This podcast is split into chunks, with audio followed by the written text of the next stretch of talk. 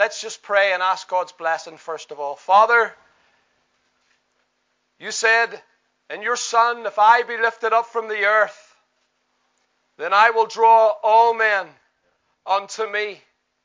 Lord, we pray that as we're before an open heaven tonight, and as you watch us and you see every life that's sitting under this open heaven tonight, Father, in their cars, every person from every walk of life, Lord, you know all about them. We pray, Lord, as we take them to the cross tonight, that they would see a Savior who loves them and who died for them and who wants to save them. Go on to speak tonight. Shut us in with yourself. And above all else, glorify the name of the Lord Jesus Christ. We ask it all for his name's sake. Amen. This famous chapter, verse 1 says, Who hath believed our report? And to whom is the arm of the Lord revealed? For he shall grow up before him as a tender plant and as a root out of the dry ground, he has no form nor comeliness. And when we shall see him, there's no beauty that we should desire him. He is despised and rejected of men, a man of sorrows and acquainted with grief. We hid, as it were, our faces from him. He is despised, and we esteemed him not. Surely he has borne our sorrows and carried our griefs. Yet we did esteem him smitten, stricken of God, and afflicted. But he was wounded for our transgressions, he was bruised for our iniquities. The chastisement of our peace was upon him, and with his stripes we are healed. All we like sheep have gone astray, turned every one to his own way, and the Lord has laid on him the iniquity of us all. He was oppressed and he was afflicted, yet he opened not his mouth. He's brought as a lamb to the slaughter, and a sheep before her shears is dumb. So he opened not his mouth. He is taken from prison and from judgment. Who shall declare his generation? For he was cut off out of the land of the living. For the transgressions of my people was he stricken. He made his grave with the wicked and with the rich in his death. Because he hath done no violence, neither was any deceit in his mouth. Yet it pleased the Lord to bruise him. He hath put him to grief. When thou shalt make his soul an offering for sin, he shall see his seed. He shall prolong his days, and the pleasure of the Lord shall prosper in his hand. We'll stop there and ask that God will add a blessing to his own inspired word. Beloved, tonight, if there's one theme that's prevalent from these verses that we've read together, it's that of intense suffering. The pen of the messianic prophet reveals for us that it was this particular theme that marked the life of our Lord Jesus Christ more than any other. And it's this theme, with the help of God the Holy Spirit tonight, I would like us to center on the suffering Savior. What I want to speak about in particular is the way Christ's sufferings presented themselves. And firstly, I want you to see that Jesus suffered right throughout his life. Verse 3 says, He's despised and rejected of men, a man of sorrows and acquainted with grief. Beloved, let's not forget that although Christ was God of very God, he was still a human being with a full range of emotions like every one of us. He felt anger, frustration, joy, just like each of us. He was also stung by harsh words. Our Savior knew mourning in his young life because sometime from the age of 12 to the age of 30, he no doubt watched the man that he grew to love as his earthly father, Joseph, pass away. He knew what it was to comfort a mother and younger siblings as they struggled to come to terms with their grief. Being the eldest, he knew the burden of providing for the family. He experienced loneliness. Because let's not forget, although he was in the world, he was not of this world. During his ministry, he's deeply wounded by the behavior of others. He heals, delivers, giving all that he has by way of his time, his energy, and his resources. The scripture says Jesus of Nazareth, who went about doing good and destroying all the works of the devil. And yet, after all of that, they says he casts out devils by Beelzebub, the prince of devils. I tell you something tonight, that must have stung. He goes home to Nazareth, his hometown. He stands up to speak from the prophet Isaiah. That scripture says, The Spirit of the Lord God is upon me, for He's anointed me to preach the gospel to the poor, and so forth. And his own people laugh him to scorn. They say, Is this not Joseph's son? Is this not the young man who we grew up with and made our furniture? Jesus was right. A prophet is not without honor except in his own country and amongst his own kindred. Their mockery soon turns to anger, and their anger turns to rage. He's speaking blasphemy. He says he's our Messiah, but we know him. He couldn't be. And you know what they do? They lead him out, his own people, to the brow of the hill, and we're told that he would have, they would have cast him off to his death. But somehow Jesus passes through the very midst of them. That must have stung. He stands bleeding from a beating. And instead of showing him mercy, his own countrymen call for his end, saying, Away with such a man from the earth, he's not fit to live. Even his own familiar friend, Judas, and his own companion lifted up his heel against him, while those still loyal to him forsook him and fled. Oh, yes, friend, Jesus suffered throughout his whole life. And what's my point? Well, he more than any tonight knows how you feel. I wonder, are you mourning the death of a loved one at the minute? He knows your struggle, friend, and He can bring you comfort tonight. He says, Blessed are they who mourn, for they shall be comforted. I wonder, are you feeling the burden, especially at this time, of providing for the family? He knows what that feels like. He knows the stress of that. He says, Come to me. I can help you. I wonder, are you lonely tonight? He knows how that feels. He says, Come to me, I'll be that friend that sticks closer than a brother. I wonder if you've been disappointed, degraded, rejected, misunderstood, falsely accused, even let down by others. Oh, friend, I want to tell you tonight, He knows better than anyone else what that feels like.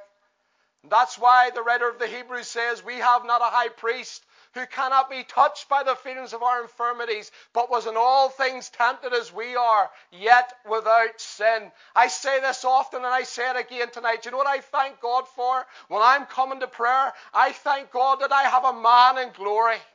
A man who hears me, and a man who can identify with me, and a man who understands. But listen, he's not just a man, he's the God man. 100% God and 100% man. And he understands tonight. I remember at the beginning of this COVID situation, a friend of mine who's not a Christian, he, he, he, messaged me through Messenger and he said to me, Stuart, he says, I've lost everything. Where is God in the midst of this? And I said to him, God is where he's always been, seated upon the throne in supreme control. But he understood his heart. What he was really trying to say is not where is God, but does God really care? And I was able to tell that man that in the person of Jesus Christ, that God has walked this road before him and he feels and he understands all that he's going through. Brothers and sisters and friend, tonight I want to say this Jesus Christ is not aloof from what you're going through. He can identify with you, for he's already been down your road. And he says, Come to me, cast your cares upon me, for I care for you. He suffered in his life. But I want you to see, secondly, Jesus also suffered in his death. Look at verse 7 of our text. It said, He was oppressed and he was afflicted, yet he opened not his mouth. He's brought as a lamb to the slaughter, and a sheep before her shears is dumb, yet he opened not his mouth. I want to tell you tonight, friend, no one felt pain like his pain. His pain was twofold. There was the physical pain, and there was also the spiritual pain. Verse 7 says that he was oppressed. Do you know what this means in the original Hebrew? It means to be pressed down hard. And under divine inspiration, is this not an apt description of the Garden of Gethsemane? Gethsemane is called the oil press or the Garden of Crushed Olives. You know, I've seen some people Um, they paint pictures of Gethsemane. One picture in particular I seen was of the, the young Jesus, and he's kneeling by a rock that night, and the, the moonlight's coming through the gnarled olive trees, and there's a slogan above his head, and everything's so serene. And the slogan is, Father, if it's possible, let this cup pass from me. That couldn't be further from the truth. Jesus Christ was crushed in that garden. We're told that he took the Passover that night with his disciples. Judas also took the Passover. And then he went out into the night to betray him. And listen to this on the verge of Calvary, he sung a hymn of thanksgiving. Isn't he wonderful? And after he sings a hymn, he goes out the eastern gate down the Kidron Valley. And do you know what amazes me? They would have been slaughtering the lambs in the temple. And as he passed through that Kidron Valley, that little stream, he would have seen the blood of the lambs in the temple, knowing that he was about to be the lamb that would end all lambs. And he goes up onto the Mount of Olives. He goes into that garden, and eight of his disciples wait on the periphery, and another three, the three that he was closest with, Peter, James, and John, he takes them that bit further, and here's what he said to them. He says, Brethren, my soul is the center of raging sorrows. He felt he was going to die in the garden that night. But I thank God that we're told, we're told that he, as he often did, he went that little bit further. And for the space of an hour, he begins to pray, Father, if it's possible, would you let this cup pass from me? You know, friend, the medical professionals tell us that when a man is under so much pressure, they're, they're, they're inclined to sweat, as it were, blood through their very pores. And that's exactly what happened to Jesus Christ that night. Jesus was crushed in Gethsemane. What are we told after he prayed that prayer? There was no answer from heaven, only an angel sent to strengthen him. Do you know why? Because there was no other way to pay for your redemption. He had to go all the way to Calvary. He was oppressed, pushed down, oppressed down hard. And then we're also told in verse 7 that he was afflicted. This means to be bowed down or forced into submission. And again, under divine inspiration, is this not an apt description of the scourging post? Do you know the Jewish law said that a man was to be scourged no more than 39 times, but the Romans, they never held to the Jewish law. They just kept going and going and going. And with the Roman guards looking on that day, they took the clothes from our Lord Jesus. They, they strapped him over a stump about this high. And with his back open to the elements, a man called a lictor comes out. He's a Roman centurion who's trained in the grim art of torture. And he has a thing in his hand called a flagellum, a little baton. And out of that flagellum, there's strips of leather that come. And then there's bone. And there's metal, sharp metal and bone, sewn into the very end of it. And time after time, with our Lord's back open to the elements, this lictor, this man brought this flagellum down upon his back until his back was like a plowed field. And you know something tonight? Some people talk about an effeminate Christ. I want to tell you the Lord Jesus was a real man. Amen. He took that. Do you know what the Romans called this torture? The halfway death. Many men never made it off the whipping post, but he was strong enough to make it. He was forced into submission. Then we're told, verse 7, he was like a lamb to the slaughter. And a sheep before her shears was dumb, so he opened not his mouth. And again, is this not an apt description of the common hall? I have a friend in Hull who's originally from South Africa, and they call him Sean. His name's Sean, and he liked to go sheep shearing. so I used to call him Sean the sheep. but Sean, as I'm sitting over dinner, began to tell me about this sheep shearer, and I, I was interested to know how, how it went for him. And, and he said to me, Stuart, he says, when you're trying to get the sheep into place, you grab its four legs, you keep it tied down. He says, it will squeal, it will fight you all the way. He says, but you see, once you've got it in place, it's completely silent. And I couldn't help but think about this particular verse and what Christ went through. In the common hall, there was many Roman soldiers in Jerusalem that day. But again, they stripped our Lord of his robes. There's a man, no doubt a soldier outside, who plotted together a crown of thorns. Let me put you in the picture. The Jerusalem thorn wasn't one inch long like our thorns, it was four inches long. They got a crown of them and they pressed it down into his lovely brow. They put a reed in his hand and they began to mock him. Playing the king game, said, Prophesy unto us the Christ. Who is it that's striking you? And you know, through all of it, you can imagine what they leveled at him. And yet 1 Peter 2:23 says this, being reviled he reviled not again. The Savior suffered all of this physical and mental abuse, and through it all he stood silent. And I think that's amazing. And I'll tell you why. Because the night before, he said to Peter to put his sword away because he could presently at that time call for 12 legions of angels.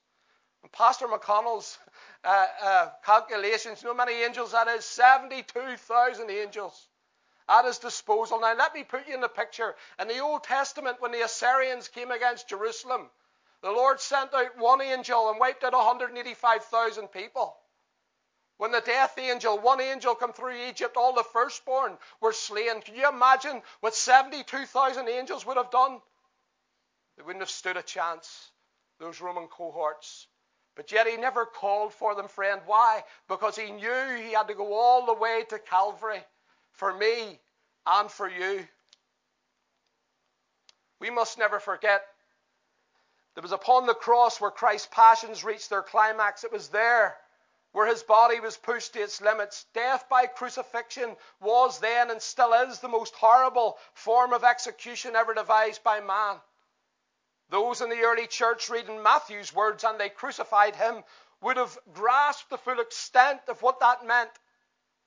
Please listen for a moment to an American professor describing the pain the victims experienced during this form of death. He says, and I quote, adequate exhalation required the lifting of the body by pushing up the feet and by lifting the elbows. However, this maneuver would place the entire weight of the body on the tarsals and would produce searing pain. Furthermore, flexation of the elbows would cause rotation of the wrists about the iron nails and cause fiery pain on the damaged median nerve. Cramps Paresthesias of the outstretched and uplifted arms would add to the discomfort, and as a result, each respiratory effort would become agonizing and eventually lead to suffocation. You know, friend, in some cases, the victims were known to survive for several days before succumbing to suffocation, and that's why John says in chapter 19, verses 31 to 33, he says that because the Jewish Sabbath day was approaching, they broke the legs of either side of the victims next to Jesus, but yet when it came to Jesus, he'd already given up the ghost, fulfilling the very scripture that not a bone of his should be broken. Now, I'm well aware that these details are terrible to listen to.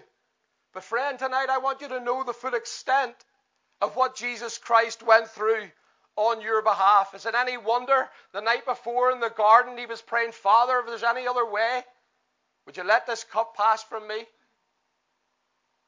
Yet, friend, his passions don't end there. For he suffered not only physically, but he suffered spiritually. Not only the pain of the cross, but the pain of bearing my sin and your sin. Verse 6 says this All we like sheep have gone astray and turn every one to his own way. But the Lord has laid upon him the iniquity of us all. Verse 8 says, For the transgressions of my people was he stricken. Verse 11 says, He shall bear their iniquities. Verse 12 says, He made intercession for the transgressors. He was made a propitiation. The object to bear away God's wrath towards sin and the sinner. Think about this tonight, friend. The one who was spotless undefiled, separate from sinners that day at Calvary, took upon himself the sins of his people. Every vile thought, every evil deed that we have ever committed was thrust upon his sinless shoulders, and he carried them all the way to the cross. This is hard to comprehend. And I'll tell you why, because the writer of the Hebrews says that the blood of animals, the blood of bulls, the blood of goats could never have taken away sins. Someone say to me, Well, Stuart, how is it in the Old Testament that when they were bringing that animal to the tabernacle in the wilderness or to the temple, that they were being forgiven as they slew the animal. Well, I'll tell you what was happening, friend. They were bringing the animal and they were going away justified after the animal was slaughtered, but the, the, there was no remission of sins at that particular time. What he was doing was, what, what the Lord was doing was, he was storing the sin up in an account. The animal was being slain. They could never forgive sins. The, the, the, the, person was walking away justified, but the Lord was storing up all the sins of humanity. And then at that day at Calvary, He took the sins past, He took the sins present, and He took the sins future. All were heaped upon the Lamb of God. One can only imagine how this crushed him. It's no wonder John the Baptist, seeing the young Jesus on the banks of the Jordan, cried out and said, Behold the Lamb of God that takes away the sin of the world. The hymn writer put it just right when he says, There was no other good enough to pay the price for sin. He and He alone could open heaven's gate and let us in. What a Savior tonight. I'm closing, but I want you to see there's one more way in which the Savior suffered. And I feel for him it was the greatest pain of all. It was the pain of abandonment. Abandonment. Matthew 27 35 and 36 says that there was darkness over the whole land from the sixth hour to the ninth hour, 12 o'clock in the afternoon to 3 o'clock in the afternoon. There was darkness. The sun refuses to shine out of reverence for its creator. The scoffers that have been at the cross that morning, they've all thinned out and they've went home. You remember they were mocking him, saying, If you're the Christ, come down off the cross and we'll believe you. Look, he said he would destroy the temple in three days and raise it up again, not understanding that he was talking about the temple of his body. They've mocked him. They've went home to prepare for the Sabbath. Those that were passing by into Jerusalem, they've also mocked him, but they've all outside the city. There's only a few lonely um, figures at the cross Mary, his mother, Mary Magdalene, John, the beloved disciple, a few others still loyal to him, and the centurions. When out of the darkness comes a cry from the Lord Jesus, which is this Eli, Eli, Lama Sabachthani, which means, My God, my God, why have you forsaken me?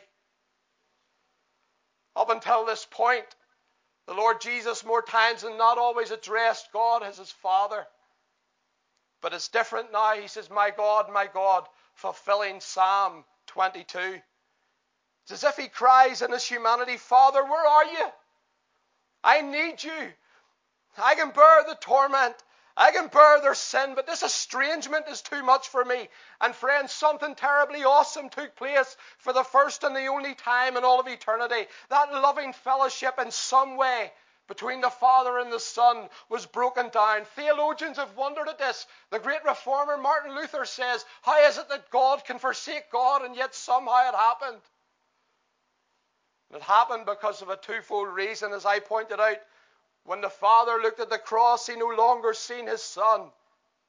He seen the curse. My sin and your sin heaped upon the Lamb of God. But I believe another sanctified reason, I'm using my own imagination here, that the Father couldn't look at that cross is because he couldn't bear to watch what his Son was going through. Two times he testified of his Son, saying, This is my beloved Son in whom I am well pleased. That word beloved means he's my dear son. He means everything to me. He's precious to me. He's sinless. You know, we're centering on the, the passions or the sufferings of Christ tonight. But have you ever stopped to think how heaven viewed the cross? How the Father felt as he was offering up his own Son on our behalf? When I think about this as I close, my mind goes to Luke chapter 2. When Joseph and Mary brought the young Christ to the temple, a man called Simeon. Simeon had been promised that he would not depart from this world until his eyes had seen the Lord's Christ.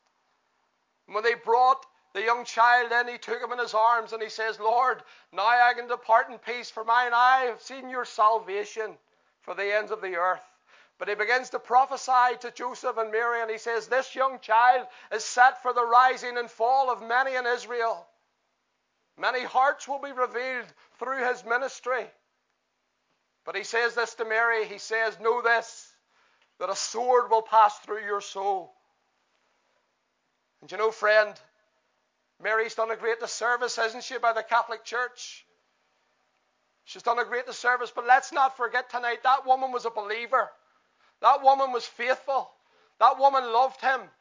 Like any mother with her son, when she would, when he would hurt himself on those Nazareth hills, she would have been the one to, to cradle him. She would have been the one to bind up his wounds. She loved him. And here's what I want to say. No doubt as she stood by that cross that day, no doubt a sword passed through her soul. But here's the thought if one sword passed through Mary, how many swords passed through the Father? All I know is this, friend, it cost the Father everything to pay for our redemption. And the hymn writer put it lovely as I close. He says, How deep the Father's love for us. How vast beyond all measure that he should give his only Son to make a wretch his treasure. How great the pain of searing loss. The Father turns his face away as wounds which mar the chosen one. And this is for all of us tonight. Bring many sons and daughters to glory. Hallelujah. Friend, tonight the Savior suffered, but no one else ever suffered. There was more to the, the passions than meets the eye. He didn't just suffer physically, he suffered emotionally and he suffered spiritually. And listen to verse 5 as I close. Why did he do it, Stuart? He was wounded for our transgressions, bruised for our iniquities. The chastisement of our peace was upon him, and with his stripes we have been healed. I'm finished tonight. I'm going to hand it over to the pastor. But I want to ask you a question as you sit in your car. What do you think of Jesus Christ? I tell you, he's a wonderful Savior. 3rd of September 1995, sitting in the balcony of the Whitewell Church, I heard about what he'd done for me. And I said, and I say this as part of my testimony, I said that night, like the great cricketer C.T. Studd, who gave away a fortune to go onto the mission field. I said, as I looked at the cross and seen what he suffered, not only in life, but in his death, I said, if Jesus Christ is God and would die and suffer for me, there's no sacrifice too great that I can make for him. Friend, as I finish, young man, young woman, sir, lady, what are you living for?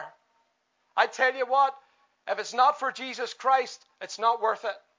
I pray that you would surrender to Him tonight. I pray that you would come to Him because as you look at that cross, you see a God who's willing to give His everything for you.